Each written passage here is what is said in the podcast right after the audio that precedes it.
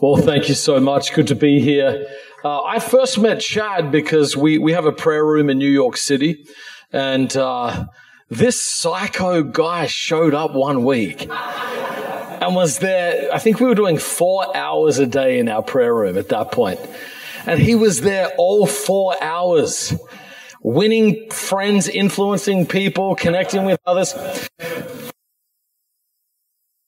But It's one of those old mics where if you put your hand there, it'll go Okay, mate, gotcha. By the end of the week, he was leading a press set and writing worship with our worship pastor.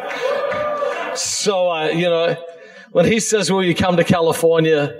You come to California. So, uh, thank you so much for that. So, I, I'm just honored to be here with you. I feel like God's in it. I feel like it's an appointed moment. You're not here by accident. God has something for you. You could have been born in any time, any place in all of history, and God's put you here now.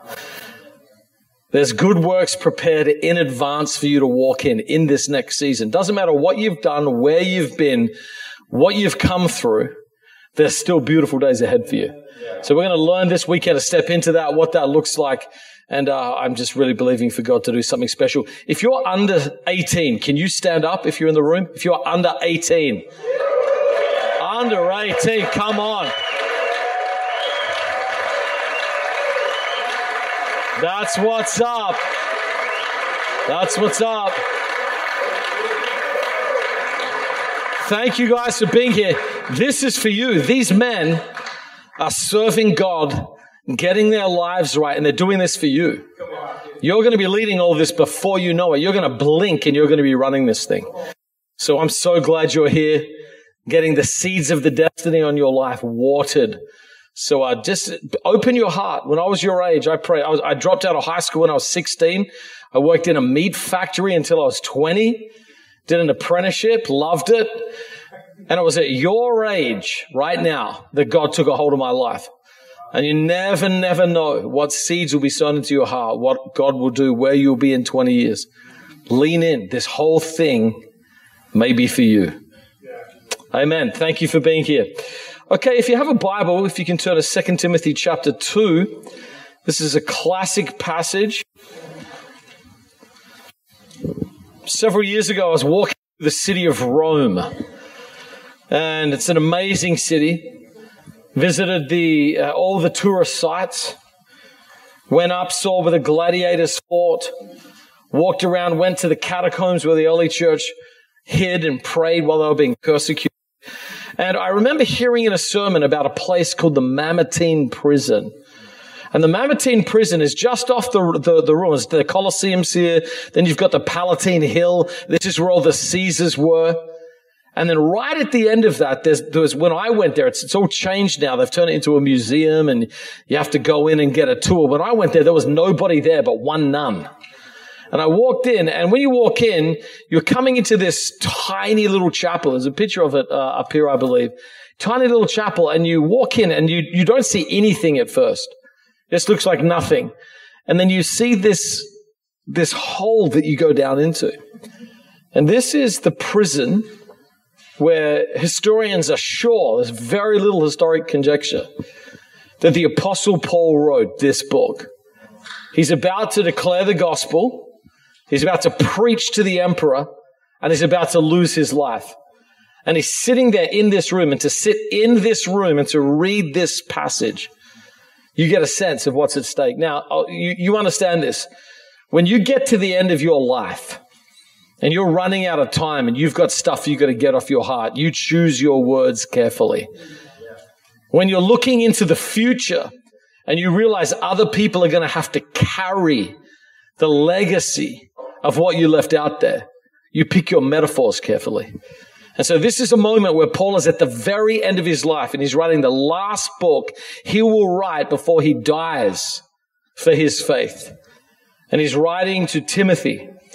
And this is what he says. You remember Timothy is pastoring a church in the city of Ephesus.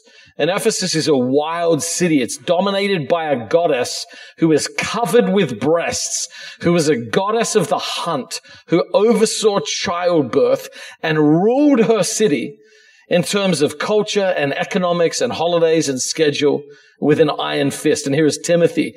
And Timothy's young. And here's what we know about Timothy. He's got a weak stomach. And so Paul writes this letter to Timothy. And this is what he says to him. You then, my son, be strong in the grace that is in Christ Jesus.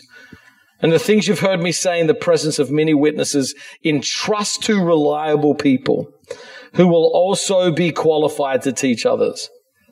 Join with me in suffering like a good soldier of Christ Jesus. No one serving as a soldier gets entangled in civilian affairs, but rather tries to please his commanding officer. Similarly, anyone who competes as an athlete doesn't receive the victor's crown except by competing according to the rules. The hardworking farmer should be the first to receive a share of the crops. Reflect on what I am saying, for the Lord will give you insight into all of this. Remember Jesus Christ, raised from the dead, descended from David. This is my gospel, for which I am suffering even to the point of being chained like a criminal, but God's word is not chained. Continuing on in that passage, verse 20, 21.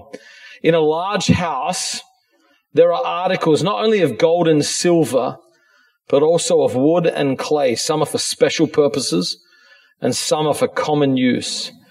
Those who cleanse themselves from the latter will be instruments for special purposes, made holy, useful to the master, and prepared to do any good work. This is God's word. We are living at a moment of crisis. And the crisis fundamentally is a crisis amongst men. Women are doing well. Women are doing fine. Women are excelling in education. Women are excelling in business. They're excelling in the corporate world. And it is men that are sucking wind, particularly men in their twenties.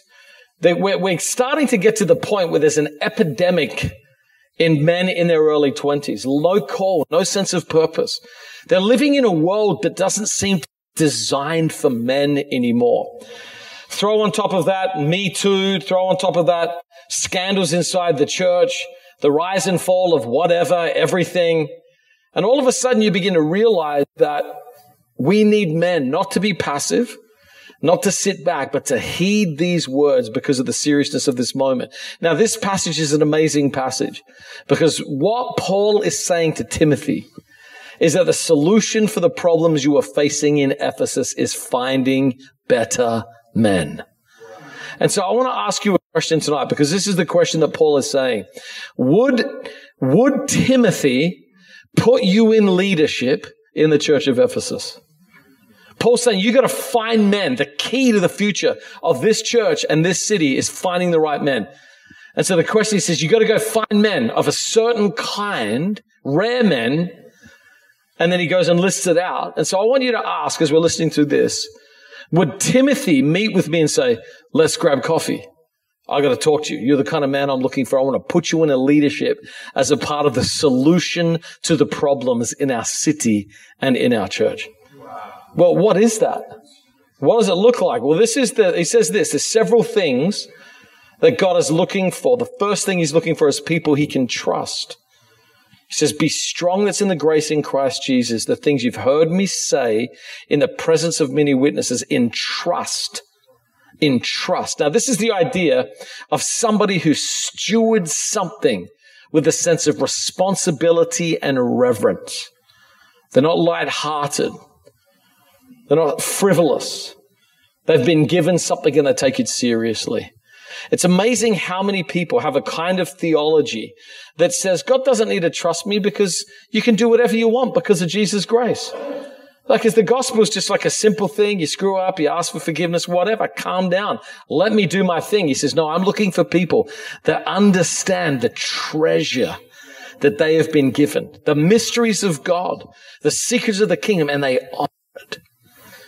Last weekend, I had the privilege of uh, preaching event with, at an event with John Bevere, and he, he told this extraordinary story uh, about visiting a pastor who was taken into prison. I think it was uh, Jim Bakker, and some of you a little older will remember that, that debacle. But Jim Bakker was one of America's most famous preachers. And he ends up having an affair on his wife, and he ends up embezzling money or stealing money, and then going to prison. And so he's going into the prison to meet with Jim Bakker, and he's got one question on his mind. And the question is this, like, how, you're a pastor. You understand God's word. Like, when did you stop loving Jesus? So he sits him down and he comes in and he says, look, before we get into this and talk about anything, I got to know, when did you stop loving Jesus? And he looks back at him, he says, stop loving Jesus. I never stopped loving Jesus. I just stopped fearing God. I just stopped fearing God. Jesus, everyone loves Jesus, but the fear of the Lord is the beginning of wisdom. And he said, I took for granted as a common thing a normal thing, the grace of God. There's moments when, I mean, we love these metaphors. There's moments when Abba shows up, Abba Daddy. And there's moments when the king shows up. And what he's saying is like, it's good to have Abba, but there's moments you gotta have the king. And he's like, you, when the king gives you something to, tr- to trust and to hold, you gotta take that seriously. God's looking for people he can trust. Paul says to Timothy, find men in that city that God can trust. Then he says they've got to be reliable. They've got to be disciplined. This is one of those things. It's like, doesn't matter if the call of God's on your life if you can't get there on time. If you're late for the meeting, if you forget to pay the thing, if you're tripping over daisies on the field of battle, in armor, running, and then you forgot to clear the small rocks and you're just face planting in front of your foe. So he's looking for people who are reliable, people who can just show up, people who, who can handle it. And then he says this, I'm looking for people who are strong in grace. Find people who are strong in grace. They're going to take it seriously. They're going to be people who are reliable and they're strong in grace. We live in a fragile generation. We live in a time of history where people are triggered if you literally walk in the room. It's like I'm triggered. I hear all the time, like, I'm, I'm so worried I'm going to burn out. And I say sometimes, in all honesty, you're not even burning yet, let alone burning out. I'm doing 38 hours, man. I'm struggling here. Like 30, I did 38 hours in two days. And so we've got a generation that is weak in almost every category. And listen, Jesus is, Jesus is merciful to the weak. But if you want to win a war, you got to find people who are strong. And Paul says you got to find people who are strong and they're strong in grace. That they have the ability not to be easily offended. They have the ability to forgive other people. They have an ability to overlook things and to just keep going forward. Grace is an unlimited measure. And some people think they can't show too much of it because they're going to run out. Got to find people who are strong in grace. And then he does something interesting. So the first thing is like, you got to find these right people. But then he says they're going to live the right kind of lives. So they've got these characteristics, but then they, they, they model it the right kind of lives. How many of you know that the metaphors you pick determine the way you see reality? The way you see reality. He picks three metaphors in this passage about what it means to be the kind of person that can be used by God in a church and in a, re- in a region. And so he starts talking about their lives. First metaphor he uses is that of a soldier. He says this, join with me in suffering. How many of you like that's it? It's like, do an altar call. Hey folks, how many of you want to suffer for God? Good. Come forward right now. This is not most people's response. But Paul's like, find people who get a sense of joy. They have a willingness to pay the price. Like a good soldier of Christ Jesus, no one serving as a soldier gets entangled in civilian affairs, but rather tries to please his commanding officer. Soldiers in the Roman army had to serve a minimum of 20 years. They had the legion tattooed on them, not, not too different from men who serve in the Marines today will often get a tattoo to mark their time. They were committed. They could not abandon or desert. In the Roman code of Theodosius, they said, we forbid men engaged in military service to engage in civilian occupations. So they, they were committed to the task that they were given. They were focused. It required courage, sacrifice, a sense of commitment, and they had the right understanding of the fact that they were in a war. They knew who their enemy was. This kind of focus and discipline is rare in the church today. Now, part of the problem is we, we live, and one of the enemy's greatest plan is to get you to hate the people that God loves. His greatest plan is to turn, instead of being in a spiritual war where you are attacking the principalities and powers, he wants you to attack politicians and neighbors. He wants you to turn from Satan and turn your neighbor into Satan and to hate them. And that's what we saw in this last season because people didn't have an understanding of the war they were in. They got in culture wars and the casualties were the very people God had called them to reach. Soldiers who were focused on what God had for them. And he says this, if you're serving in the military, don't get entangled in civilian affairs. Can you imagine a soldier in Iraq collecting Pokemon cards? And he's literally in a shootout. Imagine one of Jocko's men in an operation and they're in a shootout and he goes, did you see my new car? And he's literally pulling. You would be like, what the heck is wrong with you? What is there? Put them in your, burn them. Like there's life and death. Is that you would be like, and someone was just obsessed with Pokemon cards in the middle of a gunfight. You would just be like, this is not appropriate, man. I don't care what a Shazon is going I don't even know if that's a thing. I don't know if your Shazad is going to be worth in 20 years. You're in a fight. Here's the truth. Most of what most of what will sabotage you in being used by God in your family, in your community, in your workplace is not the big things. Sometimes it's big things. In a room like this, it's going to be big things, but for the most part, it's going to be small things you get entangled in. It'll be civilian affairs. This idea in the Greek means to weave, which means something that doesn't matter is woven through your life to the point where you can't get out of it. I felt God begin to put his hand on my life during the pandemic, pandemic was hard, wasn't it? It was, it was hard. You're like, no, it was easy. Okay, good. It was hard. And I, I, I just found myself like not knowing what to do. For the last 17 years, I've, I've lived in the middle of New York City. A wild life. Two blocks from Times Square, just a wild, crazy life. And, and, and the pandemic was happening and everybody's trying to help, but you're just locked in your apartment.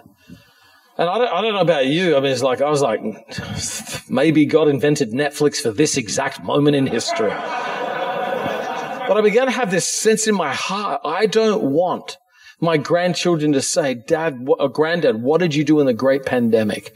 And my answer was only the TV shows I could list out that I'd watched on Netflix.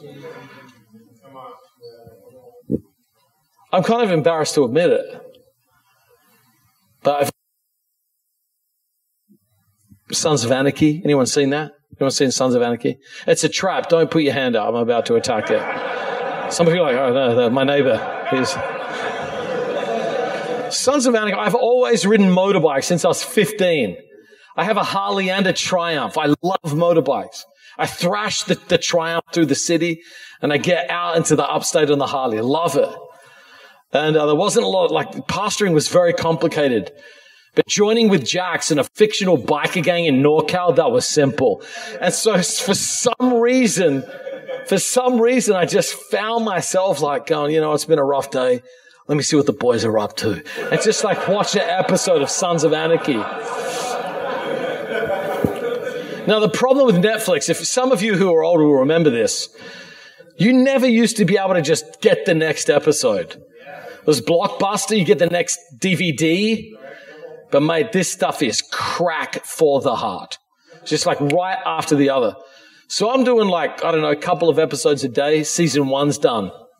Season two, season three, season four, season five, season six. When it's all said and done, I realized that I had invested nearly 100 hours of my life was emotionally connected to the stories of these fictional characters in a motorcycle gang in Northern California. Now, here's the thing. None of you would have been able to go to my elders and say, right now, I want to lodge a complaint. Jon Tyson is disqualified from eldering because he, like, he watched Sons of Anarchy. I'm not even talking Games of Thrones. I'm talking Sons of Anarchy. right. But I got to tell you, the Holy Spirit, put his hand on me. What could have happened with those 100 hours? Both my kids are gone. They're, they're, they're in college now. They're out of the house. I'd give anything for another 100 hours with my daughter.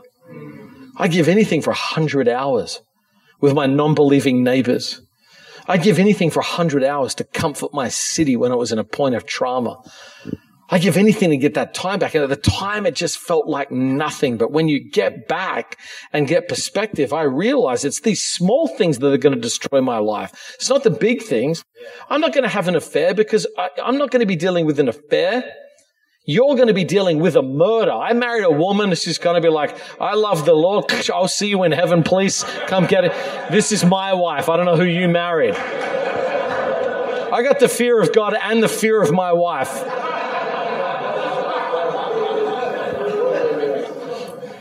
These small things, these small things. Remember seeing that movie, The Hurt Locker? But that guy, he comes back.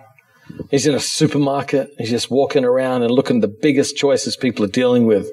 He's picking flavors of ice cream and cereal. And what he's carrying around inside of him and how trivial these choices were. We live at a time of history where there's so much opportunity and Satan knows in order to make you ineffective, he doesn't need to blow you up. He just needs to distract you with trivial things. He doesn't need to get you out of the military. He just needs you to be seduced by small little things that are inappropriate for a man of your calling and your destiny. And Paul says this, you got to find people and put them in that church who have the metaphor of a soldier in the army of God. Understand the war they're in, focused and disciplined in the life they're living, and not getting tucked into these small, irrelevant things. When I became a new believer, I had this old woman who was like a prayer warrior, a mother of the church. And she would say this to me all the time. She got it from this card from a little bookstore and it just said this, others may, you may not. The question is not, is this sinful? The question is, is this releasing my destiny? It's not, is this, is this wrong? The question is, is this going to accelerate me into the opportunities that God has for me all around me?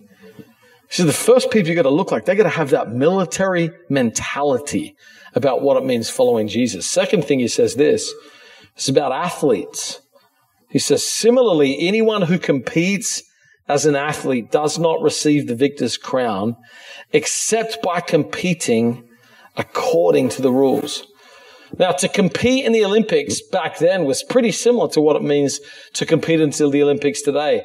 They were pledged by an oath to a minimum of 10 months strict training and preparation before they would compete. They would compete completely naked because they didn't even want their clothing to make the difference. You know, at the Olympic level, it's not like five seconds or two seconds that determines the winner. It is like 0.01 with a camera between four years of excruciating training and gold medal or a silver medal. It's a game of inches. It's a game of microseconds. The same thing then, they had to come and bow and take an oath before the statue of Zeus. And if they did anything to violate the rules in their preparation or in the event, they were disqualified just like that. And it's one of those things, you've heard it before, but champions are not made in the event, they're revealed in the event. It's all the stuff that happens in private that nobody sees that reveals in those moments that matter what was actually in there. And this is what he says. You got to have people. You got to find people who are disciplined in the private place so they have power in the public place. When I lived in Orlando, Florida. I live right near Disney World. It was not bad. My kids were little. My wife used to get Saturdays on her own. And every Saturday I took my kids to Disney. I was such a bad dad. They'd say, we're going to go on the fun rides. And I'd say, no, we're going to go on the rides that let dad have a bit of a nap. So I'd go on like the 15 minute rides that kids hated, but adults love. Tuck my kids in under each arm and just like, just get a nap in. that, that was awful. That was an incredible ride. Let's do it again.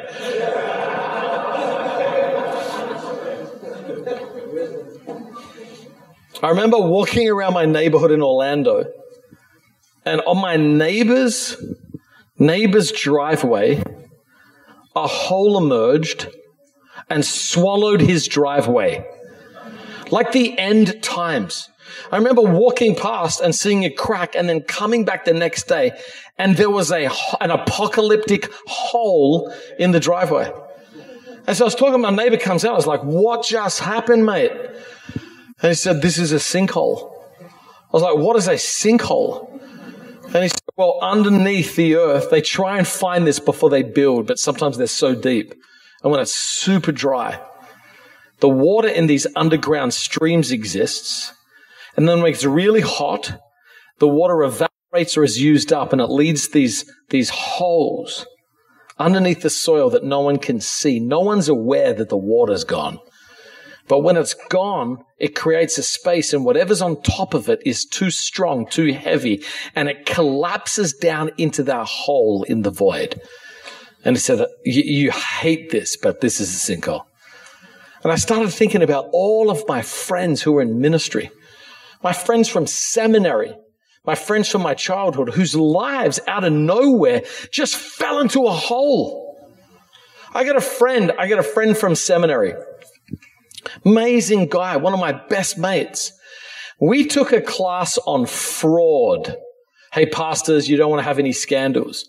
So we take a class on fraud, and um, he says to me, Hey, I think you need to check into your executive pastor.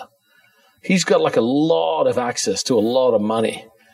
And they said fraud happens when there's a need and when there's an opportunity and there's a lack of accountability. He says, I think you need to check into him. So I check into my executive pastor, and he's a saint. But it turns out this guy had stolen $800,000, had paid for that doctoral degree that we're in seminary for with stolen funds and got a 10 year prison sentence. I'm sitting here, looked amazing on the surface. Nobody could see but in the secret places underneath the soil of his life, his love for God had disappeared. The water of the Holy Spirit gone out of his life. And he just fell into a hole because he did not have the character underneath, the living water to sustain him. Another friend, another friend hanging out, goes to a strip club to do ministry falls in love with the stripper is using the church credit card at the ATM. That's how he got caught. Leaves his wife, leaves the ministry, runs off with a girl from there. It's like these are, these are not, these are not sensational stories. These are my friends in ministry. And here's the thing. We live in that time where we have been depleted of our life with God in the last couple of years. And you may look fine on the surface right now. You may be showing up and everything's good, but is this, is there a danger underneath the soil of your heart? Is there stuff in the secret place that no one knows that would disqualify you? You look good right now, but if it comes out, a little bit more time, more dryness, collapse. This is what he says. You got to make sure that your life is disciplined and has integrity, that you're not disqualified for the race that God has for you. It's typical things we've talked about. It's porn. It's, it's excessive spending. It could be bitterness. It could be anything. These things are there all the time. But the call that he's asking us for is be people who train in private, in the secret place, so that you have the character to sustain what God has for you in the public place. Is there anything in your life right now that no one knows about. You're faking it. You look great. Look, you look good. Showing up. Coming to the men's event. Oh yeah, I wouldn't miss it. But underneath, you were dangerously close to your life imploding into a sinkhole of secret sin in your life. Listen, I want to tell you, it is way better to get it into the open than to try and hide it. Yes. listen, your sin won't destroy your life. God has a remedy for your sin through the cross of Jesus.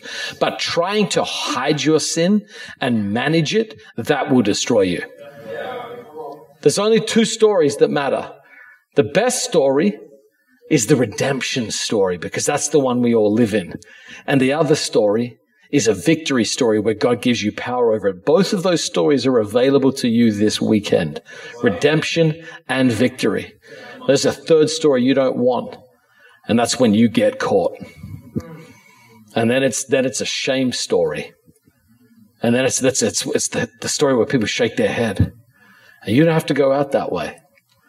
In a room like this, there's got to be men. There's got to be men who are secretly disqualified, though they look like they're doing well. Get it into the light tonight. Get it into the light. It's time for that victory story. It's time for that redemption story. Paul says, you, if you're going to run like an athlete, you will not be rewarded unless you run according to the rules. Tonight, God's leveling some people up so that they will not be disqualified from his call. And the third kind, he says this, third metaphor, the soldier, military mindset, athlete, integrity, discipline. Third one he uses is the farmer. He says the hardworking farmer must be the first to receive a share of the crops. Now, we live in a world, for the most part, where we're separated from the land. I, I, don't know, the, the Salinas Valley, is not too far from here. I was, I was there this morning. That's where John Steinbeck wrote all of his, his vision. His life vision was the Salinas Valley. And what I love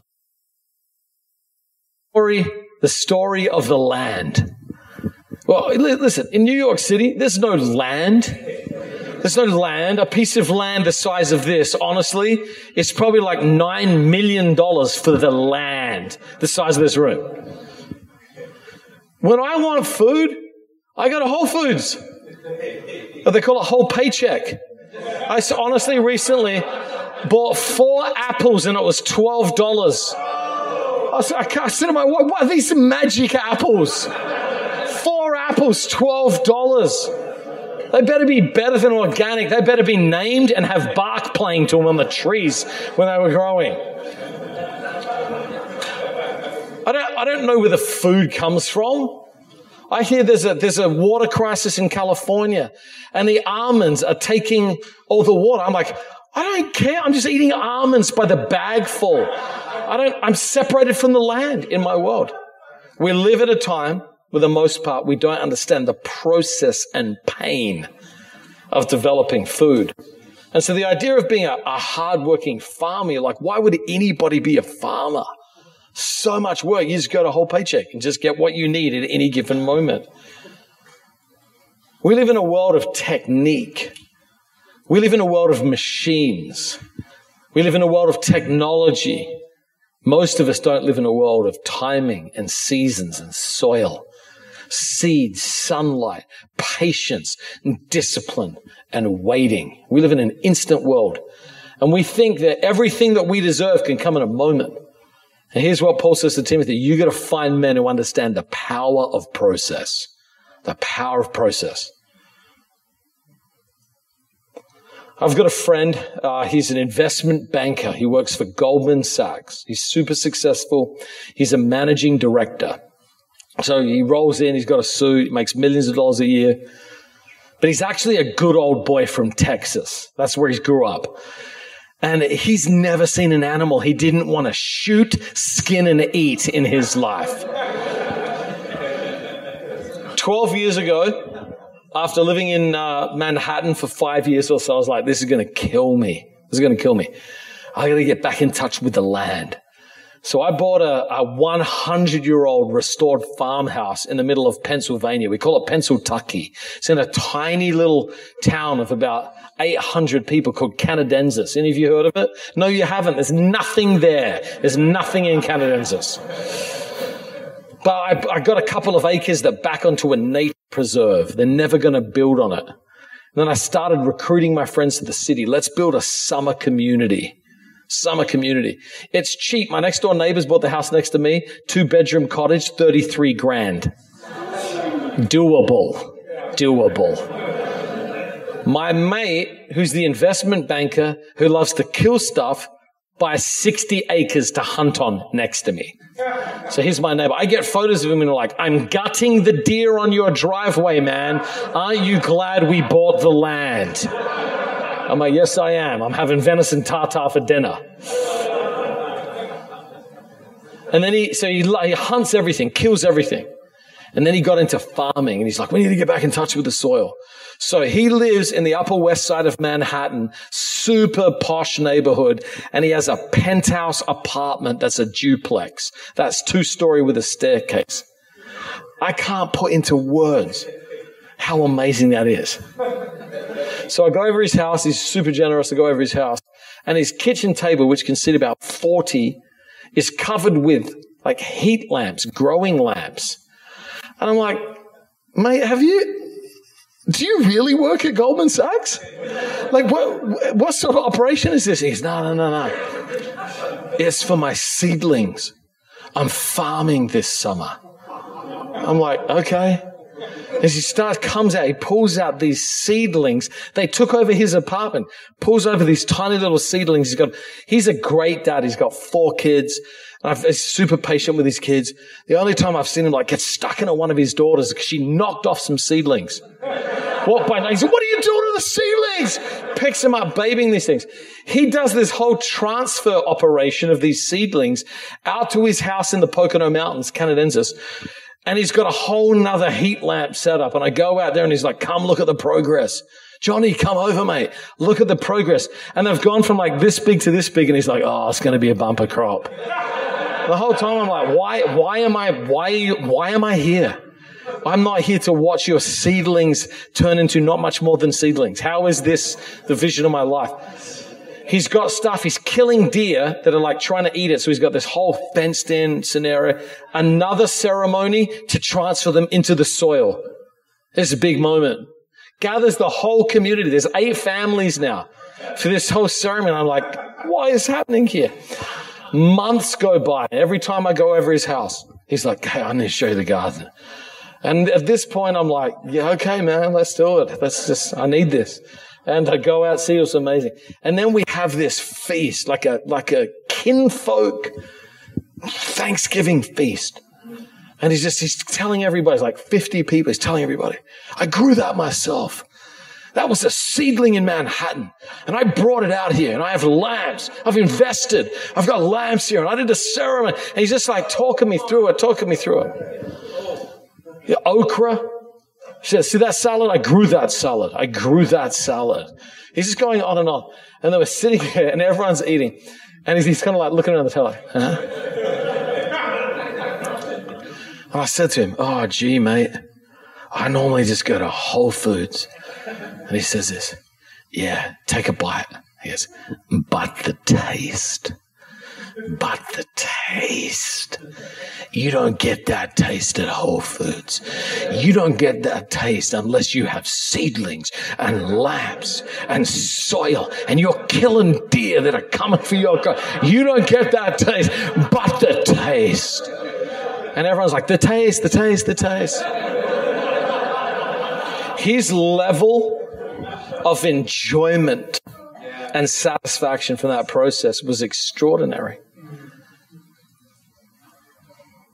A lot of people in ministry today, a lot of churches, a lot of pastors, they want someone whose life is fully together to walk into the church, come down the front, give their life to Jesus, have them serving on a team next week, mentoring four young men the week later, baptizing their family and all of their cousins who were so impressed by their change, and not deal with any wrestling, any drama, any sin, any brokenness. They want whole paycheck Christians to just come in and be solved. But the, the, the, beauty of that hardworking farmer, the taste of seeing someone come to Jesus and working with them and loving them. And here's the thing. We need patient men playing a long game in our world today.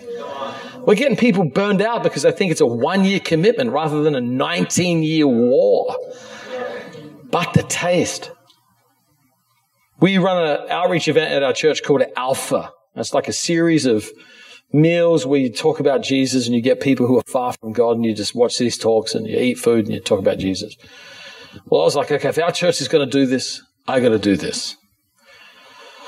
So I, I get my non-Christian friends. I got this guy named Matt who's from California and he's living with this girl from New York. And he's, he's super long story. He was into the new age and he was meditating on a cliff in Costa Rica and felt demonic forces try and take over his body. And it freaked him out. He said, I need to go to church. So he comes to our church. He's living with this girl.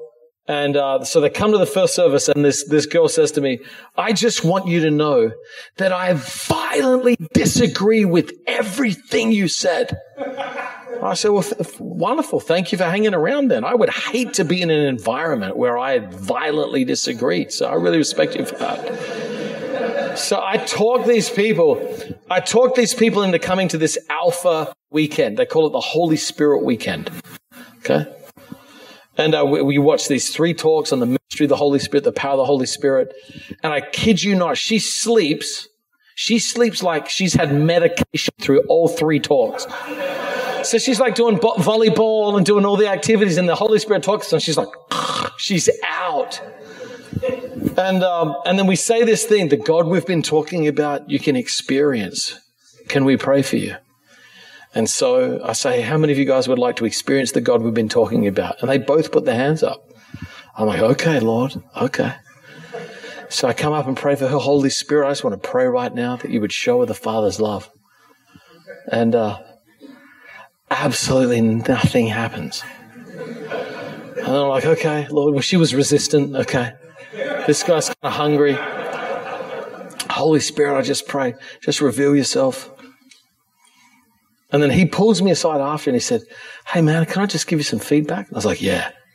He's like, I just wanted you to know I'm really disappointed and felt absolutely nothing. And you told me that on this event I could meet God, but I didn't meet him. I was like, okay, that's fantastic. Fantastic. I keep praying. I keep praying, Holy Spirit, come on. Come on, God, you gotta, you gotta win these people. You gotta touch these people. I'm praying months and months, and then a breakthrough, they break up. She moves out. And then out of the blue, we're praying, they start getting woven in, start having this radical encounter. And then one day she comes up to me and I do not recognize her. She's like, I've just met Jesus. I've just given my life to Jesus. It's amazing. She said, I've got to tell you a story. And I was like, okay. She's like, do you know how I got here today? And I'm like, yeah. She's like, no, I don't know if you know this. She said, I have had a tormenting voice and presence in my life, my entire life. And it's always said to me, don't go to church. Don't listen to any of that stuff. Stay away. Like a warning signal in my head. And of that, I couldn't stay awake for those alpha talks. But when you prayed for me, that force, I physically felt it leave my body and then it opened my heart with a willingness to come. And then my friend is reading the gospel and has an encounter with the living Jesus and becomes a small group leader and then leads worship in that and then starts being a coach in our church. And we sent both of them out onto the next stage of their life, equipped, fired up, baptized both of them in my backyard in the middle of New York. Amazing story of salvation. Now, look, I lead a large church in New York City, a lot of people, one of the biggest churches in New York. But I'm going to tell you a confession. Most of those people are just coming from other churches. It's okay. They come in ready, they come to the front, they serve. But those are people that I got in seed form. Those are people I prayed for, loved, watered, poured my heart into. And people say, what do you love about ministry? And I'm like, I love the long, hard process of seeing sinners who don't love God become followers of Jesus. And people tell me, what's it like? I say, but the taste, but the taste. These people, hardworking farmer, the patience, the joy, the process, the love, the tears, the dysfunction, the fights, the energy. Nothing like it. And Paul says to Timothy, you got to find people who understand the joy of the process. The joy of the process. The kingdom of God always comes to us in seed form. And how you steward the seed determines the harvest you get. Nobody gets a harvest because you won't be the right person for the harvest if you get the harvest. You have to be a person that stewards the seed all the way through to the harvest. Then you'll appreciate what it is that God has given you. Looking for, looking for people with a military mindset, not entangled, understand the fight they're in. Looking for athletes with a sense of spiritual ambition and competition, but with integrity, living according to the rules. Looking for farmers who are willing to work to the point of exhaustion through a painful process. They got a vision of a greater harvest. Would Timothy put you in leadership? Would he be saying, I need to get coffee with you? Let's go catch up. Let's go tri tip. I want to talk to you about your future in our church. The solution to the problems of the city of Ephesus and the church in Ephesus were better men. And I want to say this the solution to the problems in our world today and our churches today are simply better men. And God has put you here because He is calling you to be a farmer and an athlete and a soldier for His kingdom. And honestly, isn't that the cry of your heart? How many you like, I don't, I don't want to be involved in some mighty, phenomenal, exciting spiritual war. I want to just sleep this one out in mediocrity. I'm signing, I want to be mediocre and insignificant. Anybody know? How many like, I want to blow my life up and be, and, and create generational pain? Anyone like, that's what I want to do. Nobody wants to do that. And how many of you like, I want to shortcut the process of integrity and have no lasting fruit? Nobody. Well, then it's time. It's time. Look at what he says at the end. He says, Those who consecrate themselves and cleanse themselves will be used for special purposes.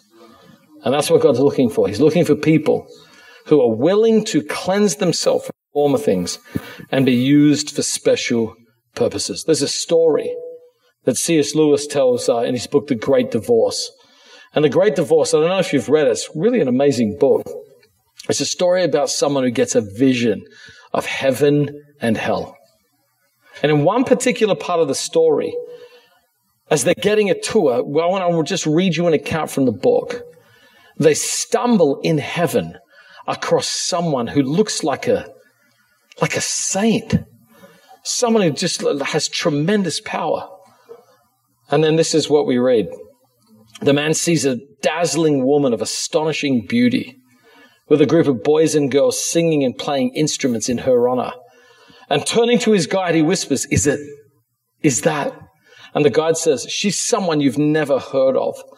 Her name on earth was Sarah Smith, and she lived in Golders Green. Well, he says, She seems to be a person of incredible importance. He says, Yes, she is. But fame on earth and fame in heaven are two very different things. And who are these boys and girls who are dancing and throwing flowers at her? Or there are sons and daughters. She had many children? No, she had no children of her own. But every boy that she met became her son. Even if it was only the boy that brought the meat to her back door, and every girl that met her was her daughter. Wasn't that from the parents?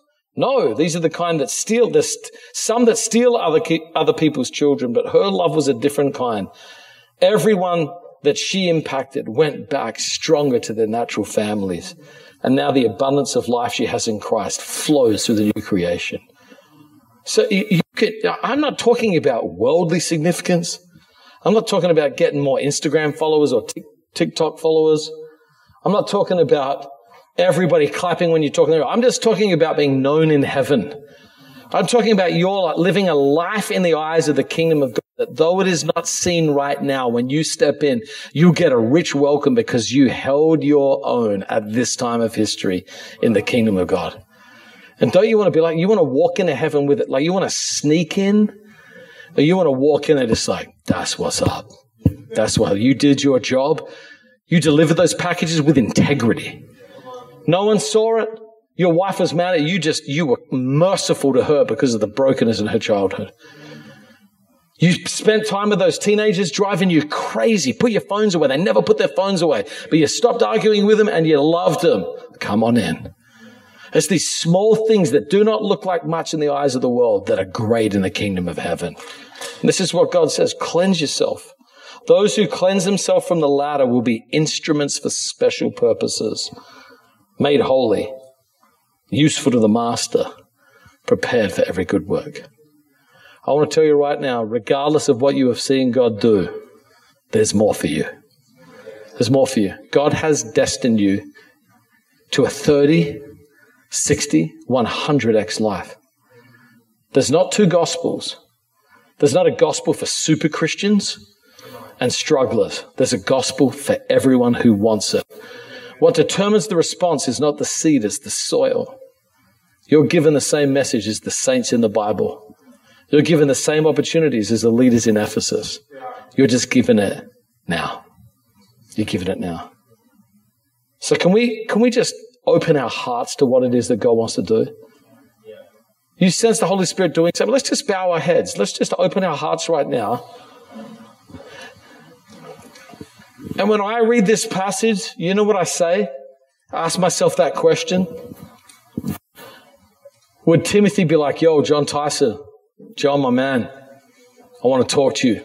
I see something in you. I see that mindset you've got about the fight we're in. I see that. I see stuff from the secret place manifesting in public. And I see that you're a worker, man. You're a laborer.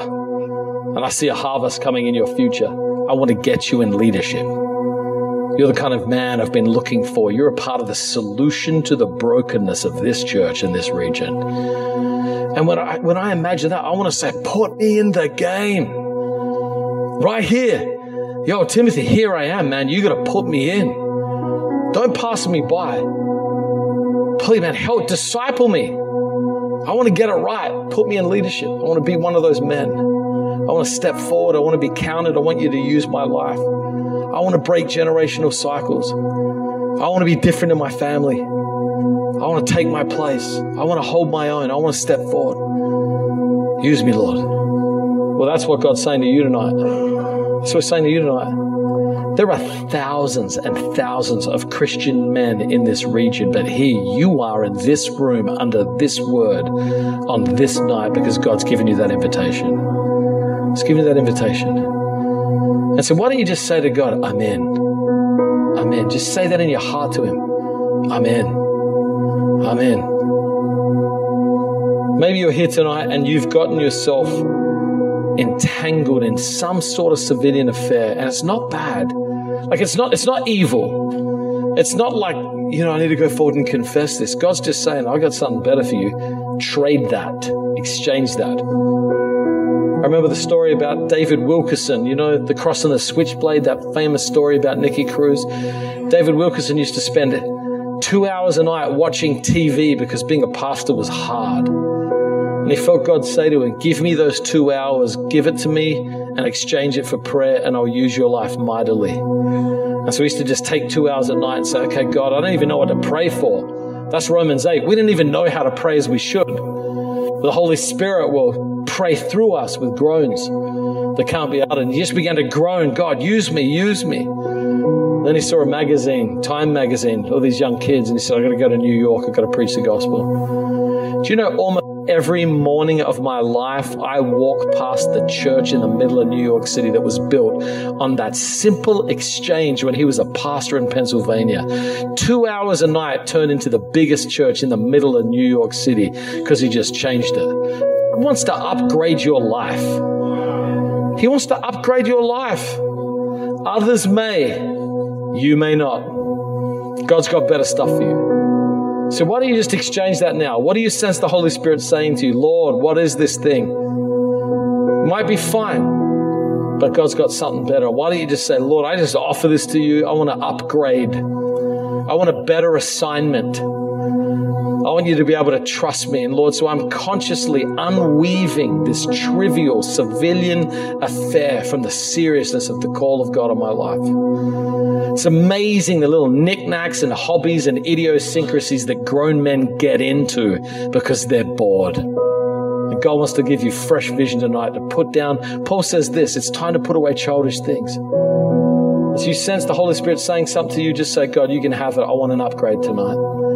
Maybe you're here and there's an area and you're like, I got to get this into the light, man. Nobody wants your life to turn into a sinkhole. Nobody wants you to be that story of can you believe? Nobody wants you to be that person that says, I never saw that coming. Doesn't have to be that way. Bring it into the light. If there's something that's disqualifying your life tonight, you need to get that into the light. This is an intervention and invitation from God to a story of redemption. Maybe you feel trapped, like I can't, it's like, I can't get out of this. You can't go back, but you can go forward. You can go forward into the mercy of God. David was an adulterer and a murderer. Moses was a murderer. Was a persecutor, a, a blasphemer, and a violent man. God can use broken men to do beautiful things in the world if they choose a story of redemption. So if that's you tonight and you need to respond, I want to encourage you. We're gonna we're gonna have a song of worship in the moment. I, I want to encourage you to come forward, come and confess it. There's going to be a group of pastors here, and they're going to they're going to be full of grace, ready to embrace you and give you a plan of restoration. And maybe you're here, and this is going to sound kind of weird, but you've given up on something, and you're not a hardworking farmer. You got frustrated because the seed didn't come through the soil, and you're like, I'm bailing on it. And tonight, God's saying, get back to the soil. Get back. Maybe you've had a gift, and out of fear, you buried it. And God's saying to you tonight, dig it up. Put it back in the market, get back to work. I've got something for you. If you're not happy with the harvest of your life, sow a different seed for a different future starting tonight. Starting tonight. So, can we all stand together? Let's stand together. And if you sense the Holy Spirit has spoken to you tonight, this is an invitation from God. This is an invitation. God wants to use you. You're here for an appointed purpose. I'm looking for soldiers tonight, put in a leadership in the kingdom of God. I'm looking for athletes, spiritual athletes, just determined to win. I'm looking for hardworking farmers willing to pay the price for a great harvest of revival in this region. Is that you? Is that you? So if you sense the Holy Spirit speaking to you tonight, I want to encourage you to come forward right now for prayer. God's put something on your heart. I want to encourage you to come forward for prayer. These are your pastors. These are your friends. They love you. They want to be able to pray over you. So if God's touched your heart in any way, you need any sort of prayer, I want to encourage you to come forward. Come forward right now. Anything at all. This is your moment. You're in a room full of brothers who are here to cheer you on, not to condemn you. The Holy Spirit's spoken to you tonight, and you're like, I want to go forward. God's got something for me. I want to encourage you. Come on. Forward. Be honest.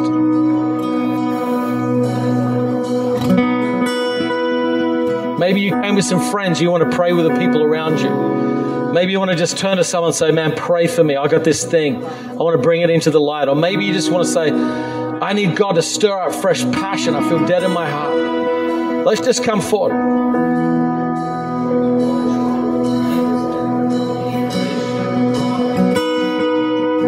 Maybe you're here tonight, you're not a follower of Jesus, and somehow you've got this sense of the kingdom of God. I want to encourage you to come forward, come forward in response. I'm just going to lead us in a, in a prayer of response. Father, we come into your presence now. Lord, do you see these men here? Lord, you're drawing them to your heart. And I just want to pray right now, Holy Spirit, that you would just fill them, fill them with power. Ask for those who are resisting you right now because they're embarrassed and they're ashamed. I just want to pray, break off that sense of shame and release freedom tonight, Lord God. Father, those who feel like they're caught in a trap and they can't get out of it, we just ask in the name of Jesus, you would just bring freedom tonight, Lord God. So, Holy Spirit, we just encourage, invite you to come. We pray that you would move through this room. We pray that you would just free us from civilian affairs, God. Father, we confess the things that are entangling us. We ask that you forgive us for our sins that would disqualify us. And Father, we just pray for fresh power. If you're, if you're discouraged in such a way you feel like giving up because the last couple of years have been really hard and you're just like, I just don't know if I can do it. You are a hardworking farmer. You've seen no harvest. I want to encourage you. Come forward for prayer right now. I believe the Holy Spirit wants to give you fresh power for the next season. Power to endure, power to get through. So, Holy Spirit, we just turn our hearts over to you. And Lord, we just pray you would honor your word. And we pray for good soil in this room and that it would bear good fruit. And we ask these things in the name of Jesus. Amen.